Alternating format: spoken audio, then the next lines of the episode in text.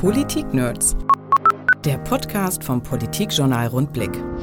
Rom wurde nicht an einem Tag gebaut, sagt der Handwerker gerne und so einen typischen Handwerkersatz hat Peter Karst, seines Zeichens Hauptgeschäftsführer der Handwerkskammer Hannover, natürlich auch drauf. Podcast-Beispiel. Also Rom wurde nicht an einem Tag gebaut und sie können die Welt nicht an einem Tag retten und es ist immer auch eine Frage von Budgets, es ist immer eine Frage von, wo kommt das Geld für die Entwicklung her. Da ging es übrigens um Berufsschulen. Ich habe mit Peter Karst über das Thema Ausbildung im Handwerk gesprochen und ihn gefragt, ob wir uns auf dem Weg in die mehr und mehr akademische Gesellschaft überhaupt noch die Hände schmutzig machen wollen. Leider ist es tatsächlich so, dass viele unserer Generation, der Generation unserer Eltern, auch geprägt von Politik, immer meinten, dass eine akademische Ausbildung selig mache. Kinder, die sich entfalten können, die stehen früh auf, die lieben Lärm, die lieben Dreck und die lieben aus all diesen Dingen etwas zu machen. Und das ist letztlich, äh, wenn sie es, wenn sie in eine Kulturtechnik überführen, nicht nichts näher als das Handwerk. Aber wie kriegt man mehr Schüler, auch Gymnasiasten in die Ausbildung? Es gibt einen Erlass zur beruflichen Orientierung. Aber wie läuft es in der Praxis? Ich denke, dass jetzt auch im Laufe der Zeit sich immer mehr Schuldirektoren, auch Mitarbeiter, Lehrerinnen, Lehrer an den Schulen davon überzeugen lassen werden, dass im Grunde genommen eigentlich ein Gesellschaftsbild damit verbunden ist, das viele, viele Facetten hat, eben nicht nur den studierten Akademiker, dass es eben auch sehr, sehr intelligente Menschen gibt, akademisch intelligente Menschen gibt, die handwerklich begabt sind und die ich auf diesen Pfad mitnehmen kann. Und ich habe den Chef der Handwerkskammer natürlich auch gefragt, ob er eigentlich selbst gut mit Hammer und Schraubenzieher umgehen kann. Kann er es? Jetzt zu hören.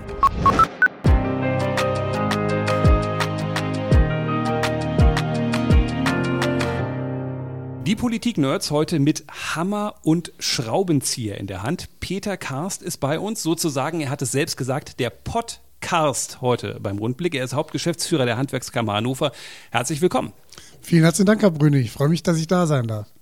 Er hat beruflich schon lange mit dem Handwerk zu tun, war vorher Leiter der, äh, des Bäckerinnungsverbandes Westfalen-Lippe, davor viele Jahre Geschäftsführer einer Kreishandwerkerschaft, ich glaube in Rheinland-Pfalz, wenn ich es noch richtig im Kopf habe. Mosel, Eifel, Hunsrück-Region, abgekürzt Meer.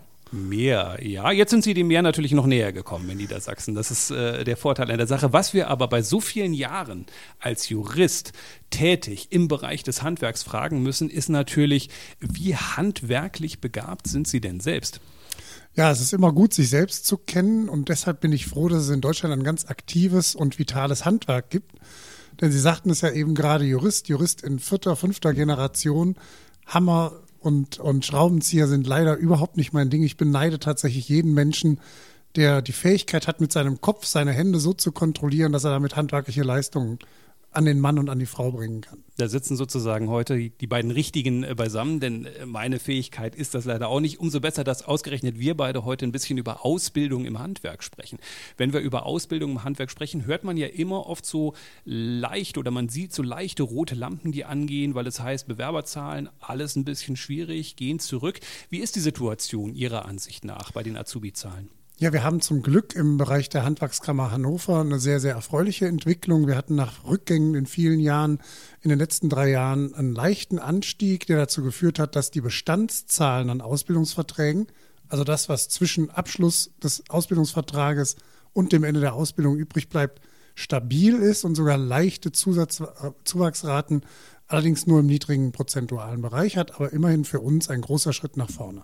Die Situation wird ja so insgesamt auf dem Markt eigentlich ein bisschen schwieriger. Die Arbeitgeber sind in so einer schweren Situation. Auf der einen Seite gibt es natürlich ähm, einen Arbeitnehmermarkt. Das heißt, die Arbeitnehmer können sich auf einmal ihre Jobs äh, aussuchen. Auf der anderen Seite gibt es eine höhere Abi-Quote. Das heißt, auch da geht dem Handwerk was verloren. Wird das langfristig fürs Handwerk immer schwieriger, aus diesem kleiner werdenden Markt da die Leute rauszusuchen? Wir sind froh, dass das Handwerk im Moment so gut funktioniert, wie es funktioniert. Und vor allen Dingen sind wir ganz besonders froh, dass immer mehr junge Menschen auch wirklich Perspektiven in handwerklichen Berufen entdecken. Das trifft auch für die Abiturientinnen, Abiturienten zu, auch in Niedersachsen. Wir haben bei uns an der, in der Handwerkskammer Hannover im Bereich der Ausbildung eine Quote an Abiturienten von rund 14 bis 15 Prozent. Ich glaube, das spricht für den Erfolgsfaktor Handwerk als Arbeitsmarkt. Und in der Ausbildung bieten wir auch gerade leistungsstärkeren Jugendlichen mit entweder guten Realschul- oder mit äh, Gymnasia gymnasialen Abschlüssen an, sich auch weiterzuentwickeln. Das heißt, durch eine Ausbildung im Handwerk, durch den Gesellenbrief, die Weiterentwicklung Meisterbrief, aber vielleicht auch schon gleich mit einem trialen Studium auch den Weg zum Bachelor, auch den Weg zum Master zu eröffnen. Das heißt, bei uns findet jeder sein Zuhause in seiner Geschwindigkeit, in seinem Berufsleben, in seiner Persönlichkeit sich zu entfalten und nicht sozusagen sich zwischen akademischer und beruflicher Bildung entscheiden zu müssen, sondern beides miteinander zu verheiraten. Und das können eigentlich nur die dualen Berufe und da sind wir Marktführer. Aus Gymnasium würde ich später vielleicht nochmal zu sprechen kommen. Erst nochmal, vielleicht nochmal ein bisschen allgemein, grundsätzlich gesprochen, wenn man an Handwerk denkt, ja, dann denkt man an, an Sägemehl, äh, da denkt man an, an, an, Mehl an den Händen, da denkt man Herrlich. an Schaufeln, Betonmischmaschinen. Da duftet's. Ja. Äh, da duftet's, das stimmt. Und trotzdem fragt man sich äh, heutzutage, ob ähm, viele sich vielleicht die Hände dann eben nicht mehr so schmutzig äh, machen wollen. Vielleicht gibt es einen einfacheren Weg mit sauberen Händen. Äh, ist das vielleicht ein Problem, dass die Gesellschaft so ein bisschen dahin tendiert zu sagen, ja, also eigentlich möchte ich doch lieber hinterm Rechner sitzen? Ja, ich glaube, das war tatsächlich viele, viele Jahre ein Trend. Und was ich eben sagte zur Stabilisierung auch der Zahlen in unserem äh, Kammerbezirk in der Ausbildung, ich glaube, die Menschen besinnen sich wieder. Die besinnen sich wieder auf das, was wirklich, was wirklich Persönlichkeiten prägt. Leider ist es tatsächlich so, dass viele unserer Generation, der Generation unserer Eltern, auch geprägt von Politik, immer meinten, dass eine akademische Ausbildung selig mache, allein selig mache. Sie hat mich selig gemacht. Ich habe dadurch meinen Beruf gefunden, den ich heute habe, den schönsten Job in Niedersachsen, Handwerkskammer Hannover äh, zu führen als Verwaltungsleiter. Ähm, aber ich glaube, wenn wir, wenn wir die Menschen ernst nehmen, und uns auch schauen und anschauen, wo wir herkommen, dann sage ich äh, auch immer ganz gerne ein kleines Beispiel. Also Kinder. Kinder, die sich entfalten können, die stehen früh auf, die lieben Lärm, die lieben Dreck und die lieben aus all diesen Dingen etwas zu machen. Und das ist letztlich, äh, wenn Sie es, wenn Sie in eine Kulturtechnik überführen, nicht nichts näher als das Handwerk. Und äh, all das, was momentan auch so ein bisschen negativ konnotiert wird am Handwerk, sind eigentlich Dinge, die Menschen gerne tun. Präsent sein, kreativ sein, nachdenken, Probleme lösen, Menschen glücklich machen, direkt im äh, Live-Kontakt eins zu eins Kunde, Unternehmer. Und das bedient, glaube ich, mittlerweile auch ganz, ganz viele persönliche Bedürfnisse. Und daher, glaube ich, sind wir im Moment auch als Handwerk so erfolgreich. Sie haben es gerade so ein bisschen in Generationen aufgesplittet. Jetzt bestimmt unsere Generation in vielen Dingen, was draußen zu sehen ist. Wenn ich jetzt Netflix einschalte, dann sehe ich Ärzte, ich sehe ähm, Anwälte, ich sehe Polizisten, aber nur die, die ermitteln, nicht die auf der Straße äh, Streife gehen. Das heißt, mein Bild wird natürlich dadurch vom Berufsleben auch ein kleines bisschen mitgespiegelt, mitbestimmt. Man muss zugeben, dass auf Amazon Prime jetzt wieder Meister Eder und sein Pumuckl läuft. Wenigstens ein Handwerker im Fernsehen zu sehen. Aber und ein sonst, Bayer. Äh, und ein Bayer auch noch. Äh, aber man hat den Eindruck, das Handwerk äh, hat natürlich in diesem gesamten medialen Leben, in dem wir uns so befinden, relativ wenig Präsenz. Und dadurch kommen Jugendliche vielleicht auch zu wenig damit in Kontakt. Ja, das mag, das mag durchaus sein, aber ich glaube, dass die Programmdirektoren, die diese Entscheidungen treffen, tatsächlich auch einer anderen Generation noch äh, entstammen mögen.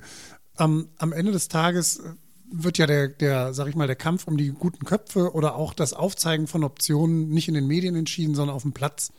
Und deshalb ist es mir so wichtig, dass wir junge Leute finden, die im Handwerk selbst tätig sind und aus eigener Wahrnehmung in die Peer Group, ob man das jetzt als Peer Group bezeichnet oder nicht, wenn wir sagen, wir haben Auszubildende und Schüler. Aber meines Erachtens, sage ich mal, sind das so die unter 25-Jährigen, zwischen 15 und 25-Jährigen, die ich da zusammenfassen möchte. Wenn die sich gegenseitig miteinander unterhalten und sich auch aufzeigen, was die Potenziale und die Möglichkeiten sind, ich glaube, das ist das, wo am Ende die Entscheidung getroffen wird. Die treffen sie nicht unbedingt abstrakt durch, durch mediale Beeinflussung. Natürlich spielt das eine große Rolle, aber ich glaube, dass das Interaktive von Mensch zu Mensch auch heute noch überzeugender ist als die Platzierung von Botschaften über irgendwelche medialen, abstrakten medialen Kanäle. Es ist ja nichts Reales, was sie nicht viel Reales, was Sie auf den Kanälen sehen, die Sie gerade ansprachen. Das ist ja artificial. Und, und was wir machen, ist auf dem Platz. Und deshalb haben wir als Handwerkskammer Hannover in unserem Geschäftsbereich 1 auch eine wunderbare Nachwuchsstrategie entwickelt. Wir reden mit jungen Leuten, dass Sie mit jungen Leuten reden darüber, was sie tun, was sie befriedigt, warum sie sich fürs Handwerks entschieden haben, warum sie das immer wieder tun würden. Und damit sind wir sehr, sehr erfolgreich. Und ich glaube, dass momentan die Kommunikationskultur sich auch dahin entwickelt, wirklich Leute zu fragen, die wissen, was sie tun und sich nicht beeinflussen lassen zu wollen von Botschaften, die im Bling-Bling äh, mit viel buntem Lametta äh, über irgendwelche Äther geschossen werden, um möglichst viel Werbezeiten verkaufen zu können. Ich glaube, da ändert sich gerade etwas und das halte ich für sowas Normales wie das Handwerk auch für sehr, sehr gut. Ich hatte eine Zeit lang den Eindruck, dass das Handwerk auch versucht hat, zu sagen, naja, guck mal, da draußen gibt es eine Digitalisierung, die gibt es bei uns eigentlich auch. Handwerk ist ja ganz anders als früher und es wurde versucht, sich auf diesen Digitalisierungszug so aufzuschmeißen, den es im Handwerk natürlich auch gibt, wie in allen anderen Branchen auch. Aber am Ende habe ich immer gedacht, wenn die Toilette verstopft ist, hoffnungslos, muss der Klempner halt trotzdem ran. Da wird denke ich zumindest, manchmal auch so ein Bild vermittelt, wie es die Realität am Ende nicht hergibt. Denn am Ende, heute waren die Handwerker auch wieder bei mir eine Wohnung oben drüber und ich denke, naja, ehrlicherweise schleifen die da gerade den Boden, das ist körperlich anstrengend, das ist eine harte Arbeit, da beißt die Digitalisierung den Faden eben auch nicht ab. Muss man da auch ein bisschen aufpassen und auch gucken, klar ist das ein anderer Beruf, als wenn du acht Stunden vor einem Bürorechner sitzt. Ja, das ist eben das Schöne, was ich eben sagte. Handwerk bringt die Bedürfnisse der Menschen zusammen. Es ist eben nicht nur das Abschleifen des Parkettbodens, sondern es ist eben auch äh, die, die Aufgabenstellung zu lösen, wie kann man in Zukunft frühzeitig auch erkennen, dass ein Parkettboden abzuschleifen ist? Oder wie messe ich zum Beispiel, wann die Toilette möglicherweise Verstopfungsszenarien entwickeln könnte, um diese beiden Beispiele einfach mal aufzugreifen. Das heißt, die Digitalisierung der Welt die wird natürlich auch das Handwerk verändern. Und Handwerk, wenn wir einen, uns einen ganz ähm, gerade für Niedersachsen wichtigen Bereich ansehen, dann ist das Automobilzulieferindustrie. Das nennen wir Handwerker für den gewerblichen Bedarf. Und wenn Sie Volkswagen hatte immer eine sehr, sehr hohe äh, Wertschöpfungs, einen sehr, sehr hohen Wertschöpfungs, eigenen Wertschöpfungsanteil. Der lag deutlich über den anderen Fabrikaten in Deutschland und mittlerweile ist er etwas zurückgegangen. Das heißt, alles, was VW nicht selber macht, kaufen die zu. Natürlich auch bei großen Mittelständlern wie Conti, aber eben auch bei mittleren Unternehmen, Unternehmen mittlerer Größenordnung aus dem Handwerk. Und natürlich müssen die die digitalen Interessen eines Weltkonzerns bedienen können. Natürlich müssen die auch ähm, im Flugzeugbau, wenn sie als Zulieferer arbeiten, sie müssen wissen, was sind die digitalen Parameter, die, die ein Unternehmen braucht, um am Ende des Tages ein erfolgreiches Produkt im Hightech-Bereich auch, auch äh, sicher in die Luft, auf die Straße, auf die Schiene oder sonst wohin bringen zu können. Äh, und am Ende gilt das natürlich auch für ihre Toilette, ja, um Verstopfungsausfälle zu vermeiden, sozusagen Verstopfungsszenarien vorzudenken und dann präventiv schon tätig zu werden. Das heißt, Handwerk bedient sozusagen alle Facetten der Wertschöpfung. Gehen wir zum Bäcker. Ähm, vom Einkauf des Mehls, von der Qualitätssicherung über das Backen, über die Auslieferung in die Filialen, das Abbacken, den Vertrieb, alles in einer Hand. Und das ist eben das, was den Wirtschaftsbereich Handwerk für mich auch so spannend macht, dass es eben alles zusammenbringt, was, was, was Wirtschaft ausmacht. Und Digitalisierung, um das vielleicht nochmal abzuschließen, findet bei uns an allen Ecken und Enden mittlerweile statt. Also ob sie ob sie digitale Modelle von Wohnräumen entwerfen, um, um den Menschen, die sich verändern wollen, da auch eine Zukunft zu geben, ob sie im Bereich des ähm, Kfz, hatte ich eben schon gesagt, das Automobil, auch der Automobilwartung sind, das findet sehr, sehr vieles elektronisch statt. Farb- und Typenberatung bei Friseuren, Kosmetikern. Das, das gibt schon unglaublich viele digitale Unterstützungsmedien, die unsere Klientel natürlich anwendet, um immer die Bedürfnisse und Bedarfe der Kundinnen und Kunden befriedigen zu können. Wenn die Hörerin oder der Hörer da draußen jetzt erst in den Podcast eingestiegen ist und denkt, verstopfte Toiletten, was ist denn das los? Ja, wir reden im Podcast Politik Nerds wirklich zum ersten Mal über verstopfte Toiletten und ja, auch das gehört zu unserer Lebenswirklichkeit dazu, zumindest manchmal. Lassen Sie uns mal kurz in die Schulen gehen, äh, Herr Karst. Jetzt gibt es einen Erlass schon seit einiger Zeit, in dem Erlass steht, wir machen das jetzt noch besser mit der beruflichen Orientierung. Aus dem Handwerk war vor ein paar Monaten mal zu hören, naja, das ist total super, dass ihr jetzt einen Erlass habt, aber den muss man ja irgendwie auch in die Praxis umsetzen. Und wie ist es Ihrer Ansicht nach? Ist der in der Praxis schon angekommen? Gibt es da noch Nachsteuerungsbedarf? Liegt es am Erlass oder liegt es eher an der Realität? Also um vielleicht ein bisschen diplomatische antworten zu dürfen, ich glaube, wir können in allen Ecken und Enden der Berufsorientierung besser werden. Und das gilt sowohl für die allgemeinbildenden Schulen, das gilt für die, für die Dienstleister, wie die Arbeitsagenturen, das gilt natürlich auch für uns als Handwerkskammer, das gilt aber eben auch für Gymnasien, die Sie ja wahrscheinlich gerade adressieren. Unter und anderem, ja, ja klar. Und, mhm. und, auch an den Gymnasien, glaube ich, ist es, ist es ein Auftrag, nicht nur auf akademische Laufbahnen ausschließlich vorzubereiten, sondern ich glaube, dass es ein Auftrag ist, die Menschen äh, auf ein, auf ein ganzheitliches Leben vorzubereiten. Das sehen manche Philologen wohl etwas anders. Ähm, ich finde das ein bisschen schade, weil, wie gesagt, gerade durch die handwerkliche Qualifikation, die auch den Abiturienten ja offen steht, schneide ich mir nichts ab, sondern ich gewinne etwas dazu, eine Facette, die ich vielleicht gerne bedienen möchte, sie aber vielleicht nicht prioritär verfolge, weil andere Menschen mir andere Bilder vermitteln wollen im Eins zu eins Kontakt. Und von daher glaube ich, dass wir tatsächlich auch da, der Erlass ist sehr, sehr gut. Der Erlass war wichtig, ein gutes Symbol, eine gute Nachricht, ein gutes Zeichen der Landesregierung. Und ich denke, dass jetzt ähm, auch im Laufe der Zeit sich immer mehr Schuldirektoren, auch Mitarbeiter, Lehrerinnen, Lehrer an den Schulen davon überzeugen lassen werden, dass im Grunde genommen eigentlich ein Gesellschaftsbild damit verbunden ist, nämlich das der sozialen Marktwirtschaft, das viele, viele Facetten hat, eben nicht nur den studierten Akademiker äh, auf DQA 8 mit Promotion, sondern eben, dass es eben auch sehr, sehr intelligente Menschen gibt, akademisch intelligente Menschen gibt, die handwerklich begabt sind und die ich auf diesen Pfad mitnehmen kann. Und wir als Handwerkskammern in Niedersachsen stehen natürlich entweder individuell oder über unsere Landesvertretung der Handwerkskammern Niedersachsen hier in Hannover immer gerne allen Spielern äh, für Gespräche zur Verfügung, um auch da zu helfen, die Dinge so zu entwickeln, dass wir niemanden in Richtungen bewegen, die für ihn suboptimal sind, sondern wirklich schauen, dass man jeden Menschen in seine eigene Beruflichkeit führen kann, sodass er da lange, lange glücklich und erfolgreich sein kann. Das heißt aber auch, dieser Pfad, von dem Sie da sprechen, das wird ja ein langer Pfad, weil Sie dicke Bretter bohren müssen. Da geht es ja um ein grundsätzliches... Da sind wir wieder im Handwerk. Absolut, ein, ein typischer handwerklicher, eine handwerkliche Tätigkeit, weil äh, es geht ja um das grundsätzliche Selbstverständnis in einem Beruf. Wenn ich als Lehrer 20 Jahre lang junge Menschen für die Hochschule vorbereite und dann ändert sich sozusagen was, werde ich wahrscheinlich nicht in zwei, drei Jahren da einen Umschwung hinbekommen. Das glaube ich Ihnen so nicht. Natürlich sind Veränderungen für Menschen immer, immer eine Aufgabe, eine emotionale Aufgabe, eine intellektuelle Aufgabe. Aber auch da glaube ich, dass die, dass die jungen Leute möglicherweise ein Stück weit auch Dinge vor sich her treiben, schieben, wie immer ich das auch jetzt formulieren sollte. Aber ich glaube schon, dass es gelingen wird, auch die Menschen, die sich im Moment noch ein bisschen schwer damit tun, dafür zu gewinnen, dass es am Ende tatsächlich nicht nur um eine, um eine akademische Landschaft geht, sondern eben um die Kombination aus beruflicher und, Hand, äh, beruflicher und akademischer Intelligenz.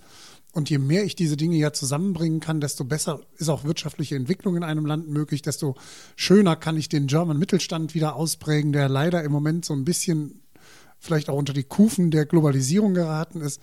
Und ich denke, dass es, dass es diese Dinge, die wir da hatten und noch haben, aber vielleicht so ein Stück weit erodieren, dass wir es schaffen, diese wieder zu etablieren. Dass eben ganz akademisch gebildete Leute sich mit handwerklichen Tätigkeiten in den Markt stürzen, Arbeitsplätze schaffen, Innovationen vorantreiben, zusammen mit der Industrie, zusammen mit KMU, zusammen mit der Wissenschaft, zusammen mit der Politik, damit wir auch die ähm, weiterhin als Handwerk die Veränderungen mitgestalten können, die notwendig sind. Und ich will keine, keine Allgemeinplätze hier, die momentan die Medien bevölkern, äh, bedienen, sondern es ist einfach so, Handwerk hat immer nachhaltig getickt und das kam immer aus der Kombination der handwerklichen Anwendungen von intellektuellen Erkenntnissen.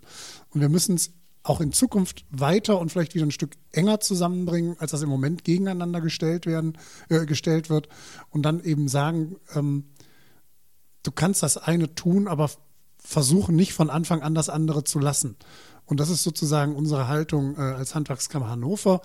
Wir bieten äh, auch Abiturienten entsprechende Produkte an, wie zum Beispiel einen trialen Studiengang Handwerksmanagement, wo, wo diese Dinge gemeinsam vorgedacht werden im kaufmännischen Bereich. Wir haben im Gestaltenhandwerk einen Studiengang Craft Design, der mit drei Abschlüssen endet, Geselle, Meister und Bachelor. Und ich glaube, dass wir ähm, gut daran tun, wieder etwas integrierender zu wirken gesellschaftlich und zu sagen, wir nehmen die Dinge zusammen und nicht wir stellen sie gegeneinander. Ich glaube, das, das hilft niemandem. Wenn man vom Gymnasium mal weggeht, in die Berufsschule kommt, da könnte vielleicht der ein oder andere Abiturient dann auch denken, du lieber Himmel, wo bin ich denn jetzt hier gelandet? Da geisterte ja dann immer mal so die Formulierung des modernen Antiquariats äh, durch die Gegend. Tut sich da Ihrer Meinung nach etwas? Hat man da angefangen, sich auf den Weg zu machen? Oder ist die Kluft zwischen den Berufsschulen auf der einen, man sieht das ja auch immer sehr stark an der Unterrichtsversorgung, und den allgemeinbildenden Schulen immer noch sehr groß? Es ist anders. Es ist eben anders. Und ich glaube, dass Niedersachsen auch hier auf einem guten Weg ist.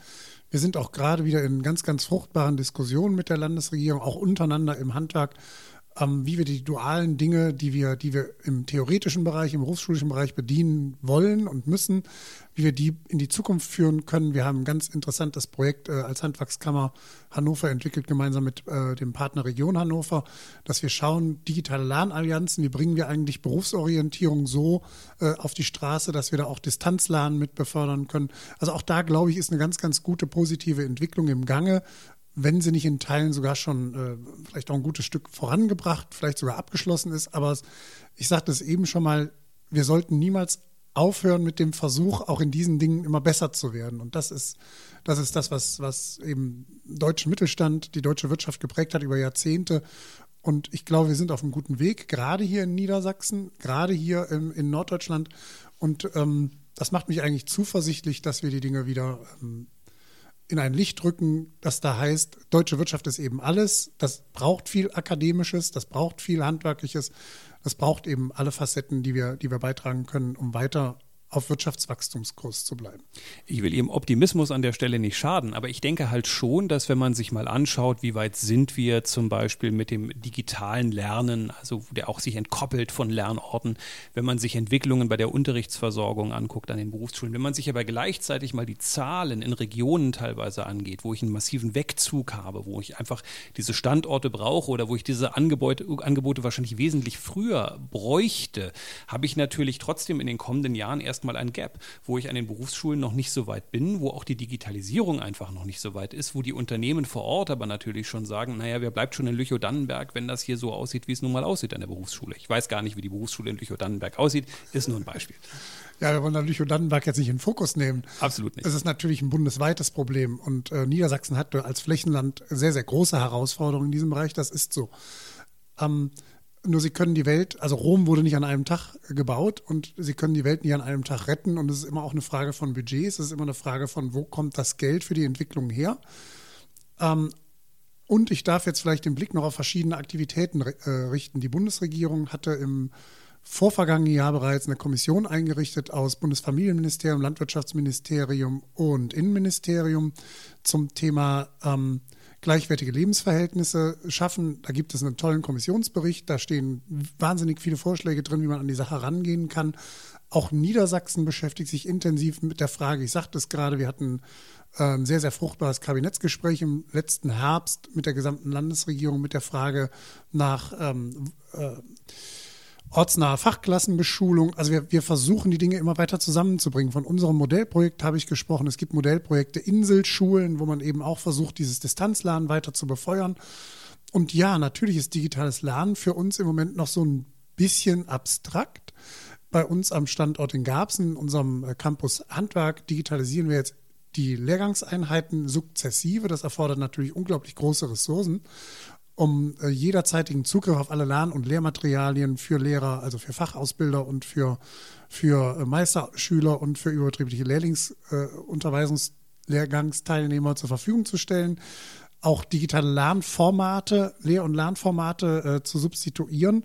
Das ist natürlich ein Prozess und das müssen Menschen tun. Das können Computer noch nicht, sondern sie müssen eben entscheiden, was will ich da reinbringen, um am Ende welches Ergebnis zu haben. Und ähm, das, das findet im Moment auf ganz vielen verschiedenen Ebenen unglaublich viel Interessantes statt. Am äh, 23. dieses Monats werden wir bei uns in der Handwerkskammer Gastgeber sein dürfen äh, für, ein, für den Projektauftakt äh, einer Kampagne, die versucht, Serious Gaming als Lernform in einer deutsch-afrikanischen Kooperation anzugehen. Das heißt, einfach auch mal zu schauen, wie schafft man es kulturell, Dinge zu überwinden oder zusammenzubringen? Nicht überwinden, sondern zusammenzubringen, weil zum Beispiel afrikanische Länder in Serious Gaming möglicherweise an manchen Stellen schon deutlich weiter sind, als wir das sind. Und natürlich ist Serious Gaming ein wahnsinnig toller Ansatz für Jugendliche, um spielerisch sich Wissen anzueignen. Und dann muss ich, und da, da sehe ich dann vielleicht tatsächlich auch ein Stück weit Gap, da muss ich eben schauen, wie bringe ich spielerisches Kompetenz entwickeln mit formalen Prüfungen, die auf einen Abschluss auf einem bestimmten Level des deutschen Qualifikationsrahmens äh, vorbereiten sollen. Wie bringe ich das zusammen? Und das ist natürlich nicht trivial, weil der deutsche Qualifikationsrahmen wiederum mit dem europäischen Qualifikationsrahmen zusammenhängt und wir da auch schauen müssen, dass wir rechtssichere Prozesse haben. Und ähm, von daher, die Digitalisierung bietet tausende von Chancen und es sind ganz viele Spieler unterwegs momentan, die sehr, sehr gute Ideen haben, die unglaublich viel Energie reinstecken, einschließlich wir als Kammer. Wir stecken unglaublich viel Energie in die Digitalisierung von Lehr- und Lernkonzepten. Und am Ende des Tages wird es Konzepte geben. Und ja, ich bin bei Ihnen. Das hat auch das Ziel, Distanzen zu überwinden. Am Ende sind wir aber Praktiker. Und wenn die Toilette verstopft ist oder der Boden abzuschleifen ist, dann muss sich jemand irgendwie ins Auto setzen und dahin und dann muss er was anfassen und dann muss er was abschleifen und dann muss er irgendwie ein Rohr reinigen, ja, und, und möglicherweise vielleicht sogar erneuern mit seinen Händen. Und deshalb wird es immer diesen Praxisbedarf brauchen, immer diese, diesen Praxisbezug haben. In der Theorie kann man das ein oder andere vielleicht etwas digitaler machen, aber auch da ich weiß nicht, ob Ihr Lebenslauf, das, den Sie haben, von mir auch abbildet. Ich habe ja lange in der Erwachsenenbildung gearbeitet. Ich habe selbst äh, Menschen trainiert in der Kompetenzentwicklung. Ist natürlich der persönliche Kontakt da ist das Lernen in der Gruppe. Da ist das Moderieren von Prozessen zwischen Lernenden, die sich gegenseitig an die Hand nehmen und, und, und in der Peer Group sich Dinge erschließen, ist unverzichtbar für gute, langfristige Lernerfolge. Und von daher glaube ich, dass wir mit der Digitalisierung die Dinge nicht komplett erschlagen werden. Glaube ich nicht, sondern ich glaube, es wird immer die Kombination aus Präsenz und, und, und äh, Distanzlernen geben mit wahrscheinlich einer, äh, eines, einem erhöhten Anteil an Distanzlernen. Wenn wir noch einmal ganz kurz auf die Politik zurückgehen. Sie haben gesagt, der Erlass war auf jeden Fall schon mal eine gute Sache. An den Berufsschulen kommen wir zumindest schon mal in Fahrt. Gibt es Dinge, wo Sie sagen, wir stehen am Anfang eines neuen Jahres, das sollte die Politik 2020 bei allem, was da so läuft, auf jeden Fall schon mal auf dem Zettel haben. Hier müssen wir in diesem Jahr auf jeden Fall Gas geben, damit wir da in die Füße kommen ja, Gas gibt die Politik in vielen Bereichen momentan. Da muss ich sagen, ich will nicht unbedingt jetzt hier ehemalige Kanzler zitieren. Eine ruhige Hand ist manchmal vielleicht auch ein ganz guter Ratgeber. Also ich wünsche mir vor allen Dingen von Politik, dass bei allen Entwicklungen, die stattfinden und allen ähm, Initiativen, die laufen, dass man immer diese, diesen Fokus wieder nachjustiert auf den, auf den Mittelstand dass man die Errungenschaften, die Sozialpartnerschaften in der Entwicklung von Berufsbildern gebracht hat, äh, dass, dass, die, dass die Dinge, die, die zwischen Arbeitgebern und Arbeitnehmern im Handwerk geregelt werden, dass aber auch die Dinge des sozialen Zusammenhalts in der Gesellschaft, äh, dass die Dinge, die, die wir da geschaffen haben in vielen, vielen auch mühsamen Jahren, auch in, in manchmal quälenden Auseinandersetzungen zwischen Tarifvertragsparteien, dass wir diese Dinge tatsächlich im Fokus behalten und dass wir vor lauter, ich mache jetzt ein paar, jetzt mache ich mal ein bisschen Bullshit-Bingo, ja, dass wir vor lauter Elektromobilität und vor lauter Digitalisierung am Ende des Tages nicht vergessen, wie wird es operationalisiert eigentlich auf den Platz gebracht. Also wenn ich Solaranlagen auf jedem Dach haben will, um dieses Beispiel mal, das ja gerade aktuell äh, äh, aus einer bestimmten Richtung ja auch ähm, angegangen wird, dass ich am Ende des Tages wissen muss, das muss einer montieren. Und dafür brauche ich erstmal eine Baugenehmigung. Und dafür brauche ich auch in, in, in autofreien Innenstädten, muss ich erstmal dahin kommen. Da muss ich meinen Wagen parken können. Da brauche ich Fachkräfte, die das montieren. Da brauche ich irgendjemanden, der das Ding abnimmt, wenn das, bevor das ans Netz gehen kann. Das heißt, alles, was wir tun, sollten wir immer unter einem ganz, ganz engen Bezug an das denken, was momentan ist, um nicht Dinge zu verlieren, die ich später vermissen werde. Und natürlich kann ich dann Konzepte machen, die die industrielle Maßstäbe da anlegen. Ob das am Ende aber dazu führt, dass ich, dass ich weiter eine, eine, eine, gesunde, eine gesunde Landschaft des deutschen Mittelstandes habe, das ist dann eben die Frage.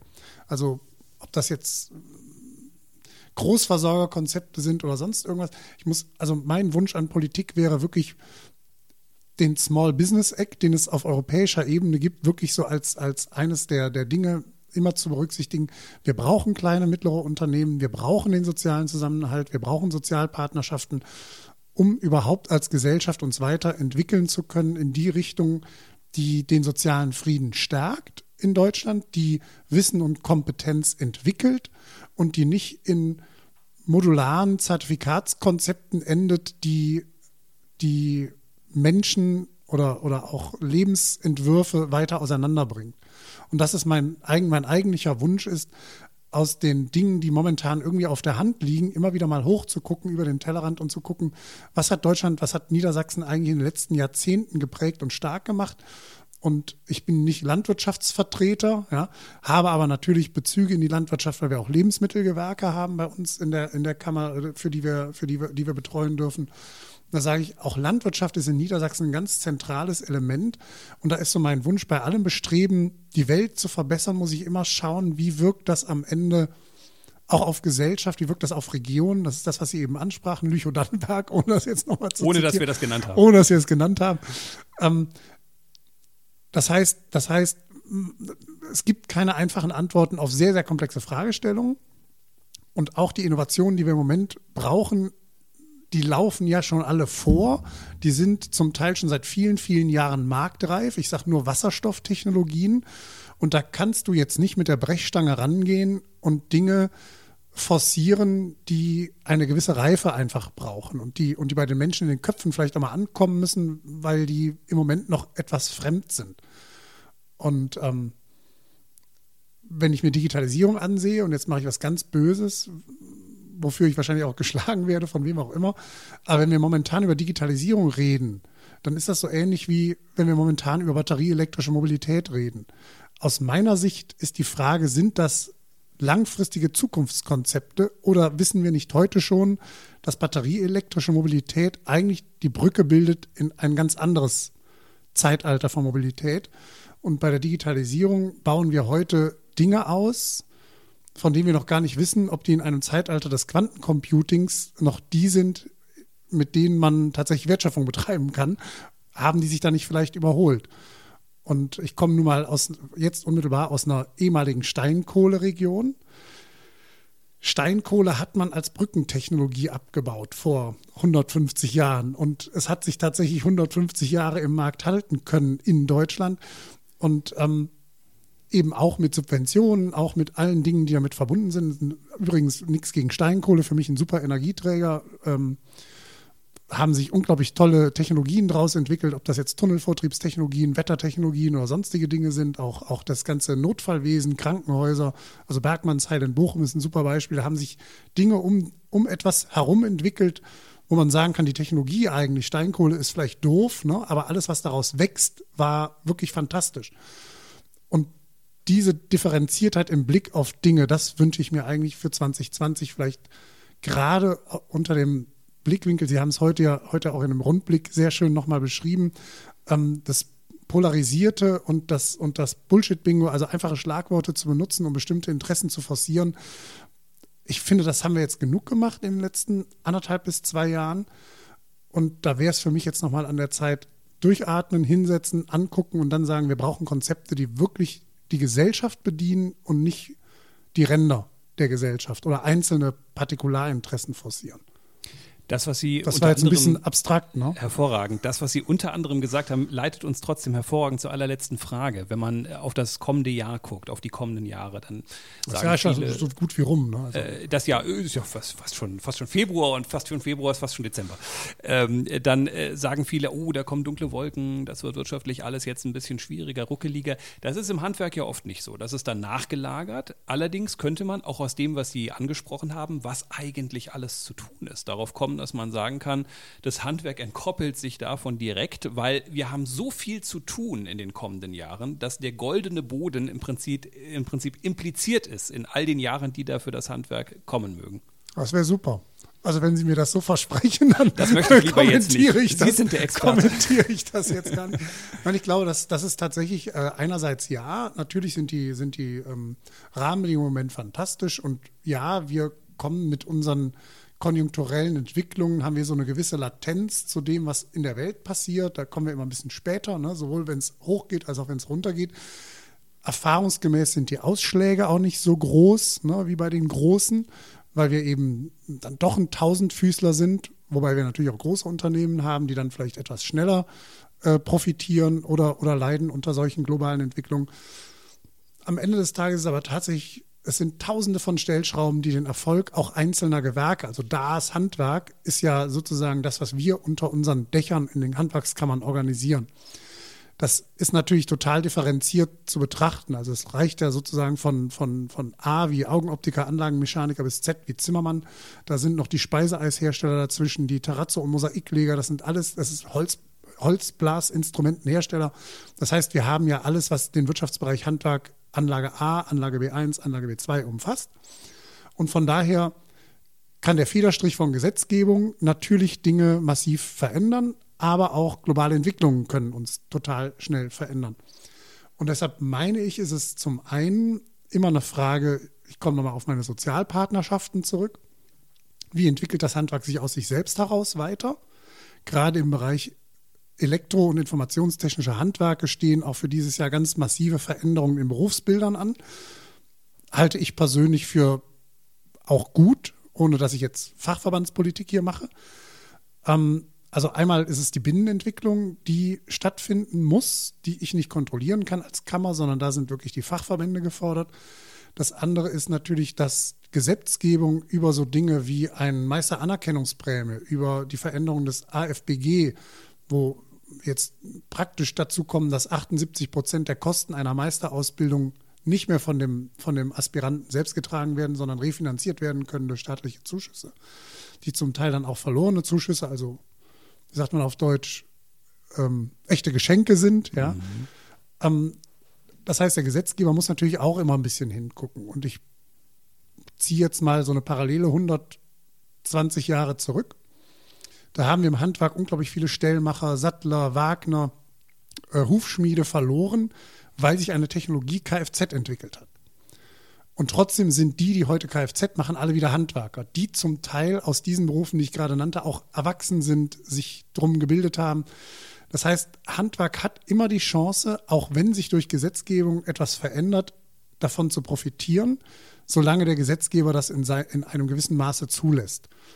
Und ähm, wir hatten letztes Jahr als Handwerk, Gesamthandwerk Deutschland, hatten wir nochmal appelliert, bundesweit, ähm, sich mit dem Thema Bürokratieabbau zu beschäftigen in der Politik. Das ist an einer oder anderen Stelle gelungen. Hier in äh, Niedersachsen ist man ja ganz, ähm, ganz äh, freu, arbeitsfreudig an das Thema Bürokratieabbau herangegangen großes Lob da auch nochmal ans Wirtschaftsministerium, an das Kabinett, die sich, die sich da äh, auch geeinigt haben, zu sagen, wir nehmen das Thema jetzt wirklich ernst. Vielleicht gibt es sogar jetzt in Zukunft eine Clearingstelle für, für Bürokratieabbau hier bei uns. Finde ich ganz, ganz toll. Und das ist eben, was man machen muss. Das sind einfach diese Tausenden von Stellschrauben, die permanent gemonitort werden müssen, um, um ähm, möglichst Entwicklungen zusammenzubringen, zusammenzudenken, auch wenn die miteinander auf den ersten Blick vielleicht nicht unmittelbar miteinander zu tun haben. Und dafür stehen wir mit unserer Organisation, steht unsere Landesvertretung, stehen wir eigentlich immer gerne auch als Berater zur Verfügung. Und in Niedersachsen ist meine Beobachtung, wird das Angebot auch sehr, sehr gerne angenommen. Wir sind in ganz, ganz vielen Politikberatungsprozessen ebenso dabei wie Industrie- und Handelskammern, andere Vertreter, Landwirtschaftskammern und Fachverbände und Vereinigungen und und Kirchen und Sozialverbände, Gewerkschaften. Und da sage ich, ähm, das sollte Niedersachsen auch nicht locker lassen, möglichst viele Meinungen einzufangen, die für die Entscheidungen, für die Findung von Entscheidungen, die am Ende Maß und Mitte bedienen und, und eben nicht die Extreme, ähm, uns da mitzunehmen. Und da bringen wir uns, wie gesagt, sehr, sehr gerne ein. Und von daher glaube ich, wenn das so weitergeht wie im Moment, ist mir für 2020 nicht bange, wobei das ein oder andere Unternehmen, vielleicht auch das ein oder andere Handwerk, was wir vertreten, als auf einer global, also wir auf einer abstrakteren Ebene vertreten, auch die Aufgabenstellung hat, der Nabelschau, sich selbst zu betrachten und dann zu schauen, wie passt das, was wir da, was wir da tun, wie passt das in die von uns erwartete Entwicklung dieses Jahres, der nächsten drei Jahre, der nächsten fünf Jahre, der nächsten zehn Jahre, um dann für sich auch nachjustieren zu können. Und ob das dann, ob das dann eine neue Unternehmensstrategie, ob das dann neue Kooperationsmodelle, ob das neue Produktentwicklungen, neue Prozesse sind, ähm, das mag ich von heute nicht beurteilen. Das, wenn ich das könnte, dann hätte ich entweder die Krähe auf der Schulter, die Glaskugel auf dem Tisch oder ein dickes Bankkonto. Ähm, auf jeden Fall glaube ich, dass die Rahmenbedingungen im Moment gut sind, dass sie auch gut bleiben, dass es aber Veränderungen geben wird, die wir als Kammer nur mit begleiten können, was wir auch gerne tun, wo aber Unternehmerinnen und Unternehmer selbst gefordert sind und natürlich deren Fachvereinigungen, Fachverbände gefordert sind, das so zu beobachten, dass sie am Ende Strategien zusammen mit den Betrieben und mit den Arbeitnehmerinnen und Arbeitnehmern entwickeln können im Handwerk, die dazu führen, dass es weiterhin ein erfolgreiches Gewerk bleibt, ein erfolgreiches Handwerk bleibt, das ausreichend Auszubildende findet, auch wenn sie in Lüchow-Danneberg leben, Hoffentlich auch weiterhin. Wunderschöner Ort übrigens, das muss ja auch mal gesagt werden, darf gesagt werden. Und dass, dass aus diesen Auszubildenden glückliche Mitarbeitende werden, die vielleicht dann am Ende noch ein Studium dranhängen, weil sie sagen, ich will jetzt noch den Diplom-Ingenieur oder den Betriebswirt oder sonst irgendwas haben, aber dann ihre Heimat in einem unserer Betriebe finden, der gesund, prosperierend, innovativ, nachhaltig am Markt sich etablieren kann und auch die nächsten Generationen, so wie das ja unser, unsere DNA ist, auch die nächsten Generationen überlebt. Das, das ist das, äh, was 2020 äh, sozusagen für mich bedeuten könnte, wenn ich auf mein Handwerk gucke. Stellschrauben monitoren und über verstopfte Toiletten reden können wir beide ganz gut. Wenn es aber dann aber. darum wirklich geht, Stellschrauben mit dem Schraubenschlüssel anzuziehen und äh, äh, Rohre zu verlegen, dann äh, rufen Sie bitte den Handwerker Ihres Vertrauens an. Äh, Peter Karst war heute im Podcast beim Politikjournal Rundblick. Schön, dass Sie da waren. Vielen herzlichen Dank, Herr Brüning.